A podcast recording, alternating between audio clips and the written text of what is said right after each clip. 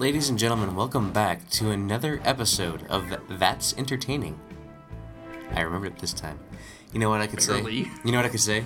I could exclaim, "Mission accomplished!" as I, as I, you know, smack down this table here. but anyway, there there has to be something in each movie, right? I mean, that you just kind of have to call out. Oh, of course.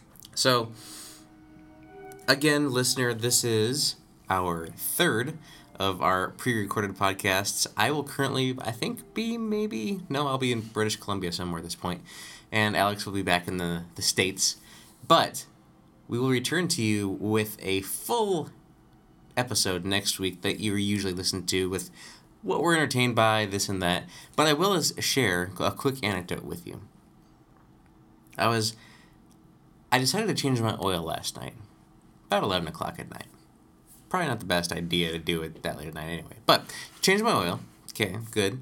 Then I went to go ahead and rotate the tires. So I put these two little things, uh, like little stops under the car, which should stop a car from falling and killing you if you're underneath of it. But I don't like where this is going. I let the hydraulic jack go down to to rest on those things, which is catches it for a little bit, and then they proceed to crumble. So these little stoppers that should have saved my life if my car would ever decide to drop down, yeah, I I could have died last night, just to let you know. Wow. So I was gonna try to change the you know put the jack down, then jack at the back to do the tire rotation, but yeah, I'm I'm just gonna let that slide for now, and just be glad that nothing else worse happened. Wow, definitely. So that's what I've been entertained by in the past night. Anything, Alex, to share other than this movie review? Honestly, no. I've been so busy getting ready to go on my trip. Uh, I just caught, you know, a very late showing of Ghost Protocol last night. A very late uh, showing? A very late showing. It was like it was about one in the morning. Yeah. So let's just go ahead and get into it, right? Let's do it. I'm gonna have you just tell me your entire thoughts about this movie because I think we're gonna probably be pretty much the same on our thoughts in this movie. From what I understand from our previous two, or pre- previous three, sorry, discussions, we've been pretty in line. So, Alex, tell me your thoughts on Mission Impossible, not four, Ghost Protocol. Ghost Protocol. Well, I, I like the name, right? And before you hear what the name is explained to be, Ghost Protocol is basically disavowing the IMF, which is what happens in the film. That's kind of what it centralizes around, right? Um, initial reactions, again, it's it's a very good successor of the series, as opposed to Mission Impossible Two. I still rank three higher. Really? I do. So it's three Ghost Protocol, two and one. Judging by your uh, your reaction, we might uh, be a little uh, in you know in the opposite here, but um, overall, I thought it was a good movie. I was very entertained by it. Do you want me to go through the story? I mean, I mean, we don't have to go through the story or anything, but just like you know, the the scenes that stuck out to you. Uh, the uh, scene where he's climbing the glass building Yeah. in Dubai. That was really good. That was shot in IMAX too. Did you see this movie in the theater? I did not. So I saw this movie at an IMAX showing. Which, okay. if you've seen a movie that has IMAX scenes, Right. they're really good, high definition, and good quality. They filled the entire screen of an Mm-hmm. IMAX presentation. That was one of the scenes that was shot in it. It looked amazing. I bet it looked really cool. Um, and I mean, I, I was on the edge of my seat. Even though I had seen it before, I don't really remember seeing it before, but I was on the edge of my seat, especially when one of his gloves started failing to, you know, stick to the wall. Oh my gosh. mm-hmm. That was crazy. And then on top of that, you have the sandstorm coming behind him. It was just, uh, that was probably my favorite uh, part of the whole movie was what happened in Dubai. Um, they uh, showed some pretty cool uh, technology. The uh, the the eye contact. The scanner that thing? yeah, we all need that So they had the scanner and then they had the copier. copier. So they had the scanner for the one guy at the, at the beginning. You Oh, know, yeah. He was scanning all the face- Yeah. faces. Then they had the copier for Jeremy, Jeremy Renner, who was making copies of those pages and they were printing out in that Yeah. suitcase. Or briefcase. Yeah, very cool. Very cool. Um, so those are the things that kind of stuck out to me, and then obviously the ending was, um, you know, pretty nice twist on the end. Um, I, I I didn't remember any interaction with his wife prior to seeing this movie, and the way that the third one ended, it kind of made you think that he was riding off into the sunset, right? Right. And um, it was just I don't know. It was kind of assumed that she was dead, you know, for the majority of the film, and then you come to find out, you know, it's not quite as it seems. I don't know. I won't throw any spoilers in there. This is a spoiler Right. discussion. She's not dead, guys. She's alive. Um, but I don't know. It, it, it's just kind of one of those things where it, at this point, you know, we're at the fourth film in the series for Ethan Hunt's character. Is it kind of too Jack Bauer like in 24? I- i- Is it too many? How many times can this happen to one person? Or it's like no matter what he does, he always ends up doing the same thing that he, quote, doesn't want to do. Mm-hmm. How many times? You know what I mean? I, I don't know. Tom Cruise is good as always. Um, I The long hair is back. kind of yeah it, it's uh, it's fine it was uh, it was controlled right i mean he had it he had it fixed up it wasn't john wooing everywhere but um like i said it was it was a, a better successor to uh, three and one than i think um, two was definitely two still feels very disconnected uh, from the series to me but um, I still rank three higher, and I think the reason is Philip Seymour Hoffman. I, I didn't get a really good villain out of this movie. Yeah, I I can see that. I mean, you really didn't get a good villain. You had that the guy that different wanted. groups going on, and, and it was like you know because they would come in and out. You know, you had the assassin at the beginning, which she opening was a scene, good character. very the opening good. scene was amazing. very good. The the opening scenes on each movie obviously just keep getting better and better. Mm-hmm. They're Makes like me look forward to TV series openings. Yeah, like, know what I they mean? suck you right in. They, Exactly. And then you have like the credit card come up, you know, or not credit Yep. card, the the opening credits, the title card. It was most noticeable, I think, in the first one during the opening credits that it was based off of a TV a TV show. But Mm-hmm. um, yeah, there were just I don't know, just filtering the different groups in and out. I don't know. It kind of didn't make me care too much about the villain. Yeah, and you had the one main bad guy, right? You had this was more of a James Bond kind of the world's going to end plot, but he mm-hmm. didn't really have a demand. He just wanted to destroy the world, right? He Right. just wanted to see this nuclear bomb go off and just destroy the world. And you know, like you said, how many times can he keep doing this and doing this? They kind of had that little line in the movie is like, you know, these people are going around like nothing happened. They don't even know that they almost just died and things like that. So yeah, that's the cover is that it doesn't have to be every time he's the center of attention and doing anything because the general populace doesn't know who Ethan Hunt is. Right. You know, he's not like he's very public about all his stuff that he's doing to save everybody. He's just clandestine in his operations. Right. So, interesting um, take on it there, but I do think that, in my opinion, now I think yeah, your your villain character, your foil, best foil so far in the series is three. By far. So that put aside, everything else, I would put this movie on top. Okay. And because of everything else, you know, the technology use, the mm-hmm. acting, the, the the good good plot twists in this one, the good writing. And was there even a mask in this one? They showed one in the background. Uh, from what I remember, there was one in the background. I th- I don't remember where he was. He was like in one of the workstations, and you could see a mask in the background on the desk. Well, they didn't use a mask. but it wasn't used. Yeah. Definitely. So they didn't. Obviously, They've in two, on. you had the game of masks. You know, the the many faces game. Everywhere. In three, you had a couple. Uh, you had some in one. This one, you don't have any. You have him going in as a disguise, not wearing a whole mask. They even called that out. Right. You know, just going in as a disguise in the Russian, Why which do you I think love they that. scene. did that? You know, I think there was a. There could have been a lot of outcry that everything is just always about masks.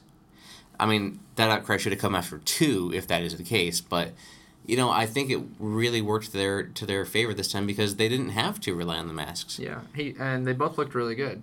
I bought it. hmm So I did enjoy that scene where they just infiltrated and they were the the Russian, uh, you know, dignitary or not general guy, and he's like, "I'm Major, whatever. I got a scanner ID," and he's like, "What was your name, Private?" Yeah. you know, it's he's like, like, you should really know your boss. He the way that he portrayed the general is very spot on. Just the way that he interacted with him, even after he scanned it, right, and, and his ID cleared. He just takes it, looks at him, and walked away. Like it's just it's just brilliant. It was very good, very well done. Mm-hmm. And then the minute that he walks out of the building, right, he switches his coat inside out, puts his glasses on, Uh-huh. civilian in five seconds. Yeah. it was awesome. So I mean, it just goes to show that it just it doesn't always have to be a game of masks. It doesn't have to be just what can we do this time with a mask to kind of throw the audience. Right. They did plot twists that didn't rely on that crutch, which were really well done. And he had the you know um, I forget the the bigwig's name that was with Jeremy Renner when we first met him that ended up getting shot in the head. The secretary yeah. of uh, is it supposed to be the secretary of state or It must be like the secretary of like IMF or something. Okay. Because like we get a, a new person in that role each time it seems. So we had like Anthony Hopkins, and we had Morpheus, and then we had Morpheus, yeah. and then we have this guy who I like. I like the portrayal in this character. Mm-hmm. Really cool, you know. And I figured, you know, that was a, a twist right there, is that he got shot, and that I figured that at that point he was going to have him. You know, you're going to hit me. You're going to hit him. You're going to break out of this car. You're going to run away.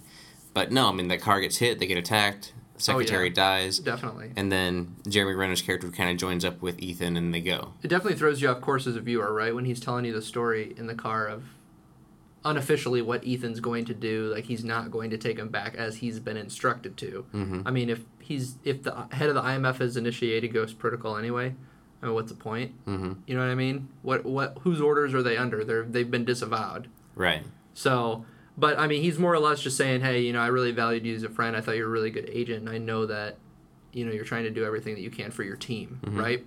So let's talk about them being disavowed. What you know, there, there's a couple things that we haven't touched on that I really thought were really well done and I liked a lot. Okay. A, the the prison sequence, which was after the opening sequence. You know, where he's breaking out of the prison and everything's just going. I thought that was really Where he busts good- the other guy out, Yeah. right? He goes back against, and they throw a little comedy in there, Mm-hmm. right? Where Benji won't open the door for him. He just kind of leans up against the rail. He's like, really? You're just going to stand there? Really? Uh-huh. So I did. I like that a lot too. So that was really good, and then you get to the the whole break in of the the Kremlin with that little Mm-hmm. uh, projection kind of hologram kind of hallway thing. that That's what. I forgot to mention. That was a really cool piece of technology Mm-hmm. that they introduced in the movie. Yeah, and it seems plausible too. Honestly, the way they that they have it there, I don't know if it would quite look as seamless as they made it look, it could. it, but I mean, w- you really started to get a good glimpse of it when they showed it being put into place, or when it started malfunctioning and the the view started to glitch out a little bit. That's when it looked that that's when it looked believable. hmm Not when they looked down the hall and it was pretty obvious they were looking down a, an open hall. Right. But yeah. So, like that was really cool. The infiltration there, and then they the the whole piece that causes them to get disavowed is the explosion at the Kremlin, right? right. So, this explosion though isn't caused by Ethan and his team, but it's the other guy who's stealing the codes who's doing this to cover his tracks. Mm-hmm. So, and I think that was really cool too. How you kind of saw that one scene where that guy's walking in the hall, and then that callback later. Really well done, I Yep. think, to to bring it into. Because the the character that we walked down the hall there, he stood out to me at the beginning. I didn't remember this character at all when I watched the film this past time, and it stood out to me. I was like, that guy doesn't fit in. He's not a Russian. He's kind of just a weird guy. And then a call back later when Ethan's explaining what happened, and that was really good. And he kind of got a little bit of a a Jason Bourne type thing that happens when he tries to escape that hospital after the explosion. Mm-hmm. They kind of reminded me a lot of of uh, Bourne Supremacy, maybe, when he's escaping a similar situation. Sure. And then you got the people that are chasing after him, and then the people that are chasing after him aren't bad people. They're Russians that are tracking down those people that they assume to have attacked the the United States or the Kremlin. Right. So, you know, I love how that whole plot line kind of resolves too, where he has the guy call him and say, hey, you're going to want to be here at this time because you're not going to believe what's going to happen, Yeah. type thing. So, really cool. But the set pieces, like you said, are were amazing in this film. You had the the Dubai, just that that whole him climbing thing with the with the mm-hmm. glove and everything. That that was really good. That was effective. And then while that or after that happened, you had that transaction that took place simultaneously. They were trying to be both people because they didn't know who each other was, Right. and then it was really well done. Right, and you talk about the really nice set pieces, right? Mhm. And the special effects. Would you say that they were better than Mission Impossible Three? Yeah, Okay. I think so. A- and they had a nice fancy car, Oh, yeah, they, right? They didn't blow this one up. Right. Well, yeah. Well, didn't or did they crash this one? I didn't remember what happened to that this car actually. I, I don't. I just remember seeing it and thinking, hot dang. Yeah, and then he he drove a BMW, BMW off of the the thing at that one end, but I mean it's a Beamer, who cares? Right. But yeah, But okay, so you take all of that and you put it together, right? This movie costs less than Mission Impossible 3. really, 145 million as opposed to the 150 million that MI3 cost to make. and if I were to hazard a guess, I would say this one probably made more money. Uh, I don't remember the exact number the MI3 made. It was in the 500 million dollar range. This one made 694.7 Okay. million, so quite a bit more. It's still it's still though when you look at it, it's not quite the margins that you're, you know, Jurassic Park, right? Sixty-three Right. million to a, a billion dollars in revenue. hmm It's not Well- quite that, but you have to keep in mind there are four. I mean, I guess Jurassic. We're not even going to talk about that anymore Right, because I'll just go on and on. And that was a '93 movie, and things were a little different back then. Of course, So with with this movie, right? You had more stars in it than the last movie. You had Jeremy Renner, who's a burgeoning star at Right. that point. I mean, I think he had done Avengers. He had definitely done Thor. I can't remember if Avengers came out before this or after. it's this. 2011, so it was either right before So or right Avengers after. was yeah. right before this. Yeah. Or I'm sorry, Avengers was right after this because that was 2012. Um, and this was 2011, so he had been in Thor, I think, the same year. Mm-hmm. So people kind of knew that he was Hawkeye. He was kind of the, the growing star at that point. He'd probably recently signed on for the Bourne movie that he did, which is probably 2013 or so, maybe 2012, somewhere around there as well. So Jeremy Renner, probably the second biggest star in this movie. Um, Simon Pegg is a known quantity in this film too, because I think before this there was the Star Trek reboot where he was Scotty, right? Yeah, and I mean he he's been around, right? Well, he's been I mean, around, but, in other you know- those English films, but Mhm. um, I mean, I know Simon Pegg, and I think a lot of Americans do. Yeah, and you know, my thoughts personally on him aside, he plays the same character every movie he's in. He's always running around, just kind of the comic relief guy, you know. Yeah, Uh, exact same character, like Scotty and this Benny character is same character. yeah. hmm So They're very similar. I mean, you can only act. I mean, when you're English, you know what I mean. Your accent only goes one way, right? I, I know an Englishman who may argue with that. so, this movie, like I said, I would rank them honestly.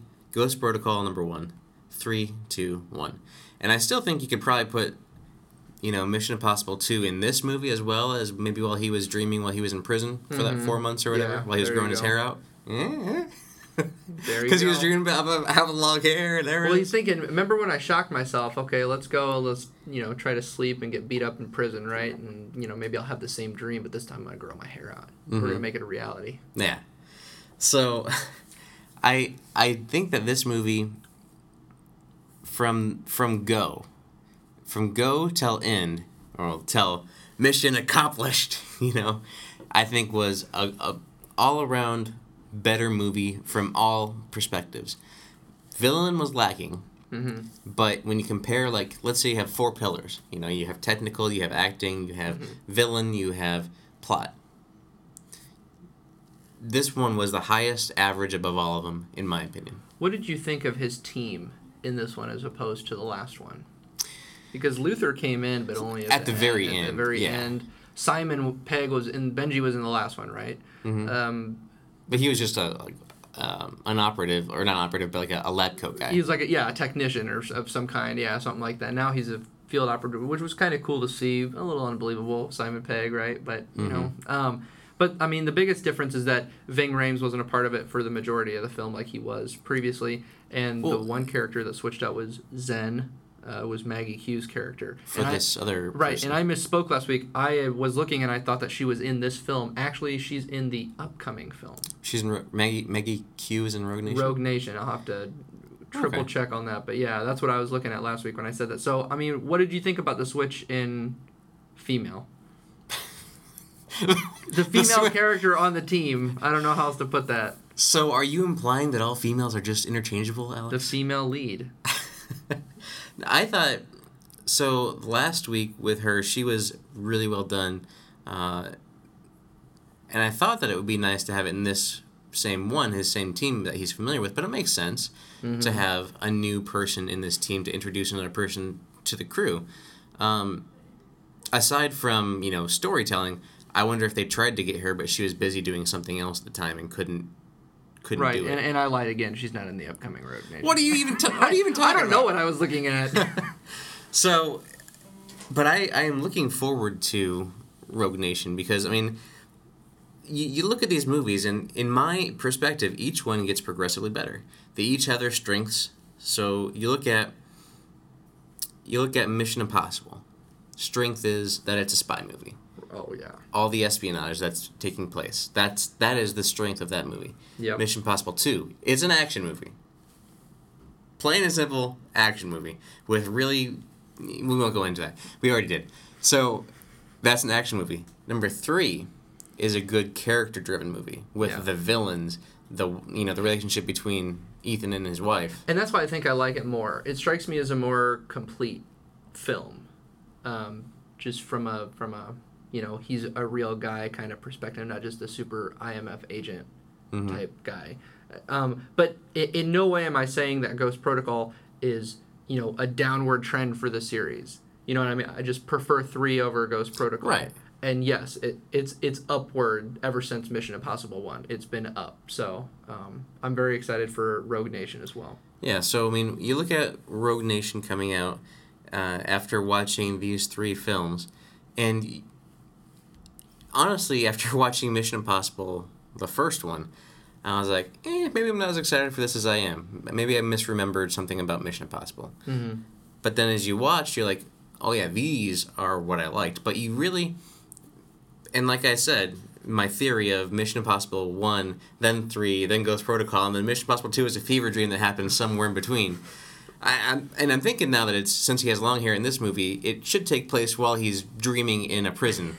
he probably got beat up and was knocked out for a while, and that's when that took place. Because I mean, it's completely, uh, completely there. So but I do like the fact that you have the little cameo. So the, literally that little in bit in Seattle. You have the cameo where he's talking to Luther, and he says something about see you in someplace.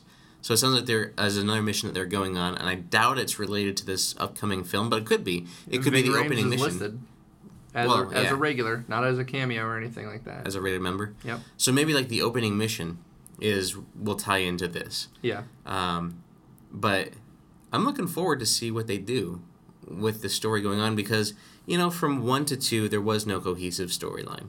Right. Not really. Well, even from two to three, it was just two. Yeah, you just take even- two out of it. Take that's why two is a fever dream that happens somewhere.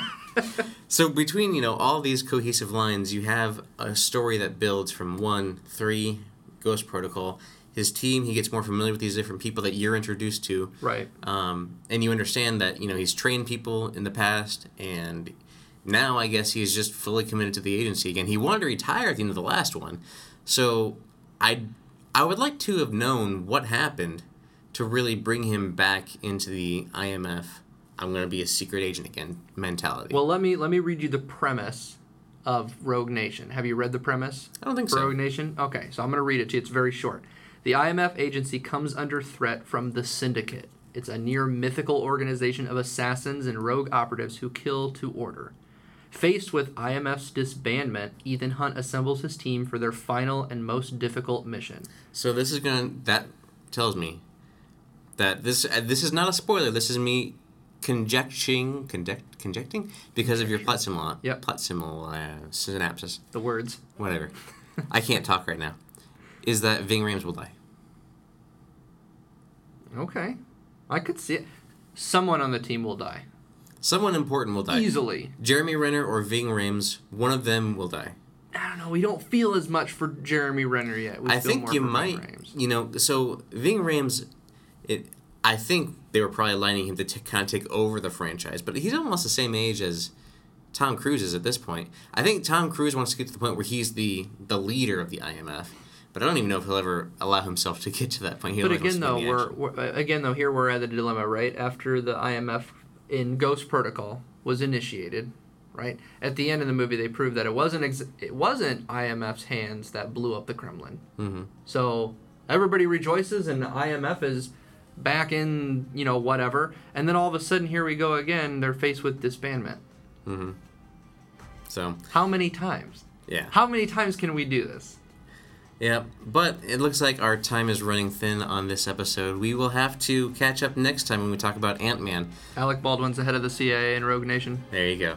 So we will catch you next time. I'm on Twitter at Sith Nightmare. You can hit us up at Entertaining Pod. That's entertaining at gmail.com, iTunes, Stitcher, TuneIn, all that stuff. Alex? I'm on Twitter as well at ADOUE1H1, also on Xbox Live, minus the at sign. All right, sounds good. We'll be back with Ant Man next, and we'll see you guys next time. We hope that you have been entertained. Entertained.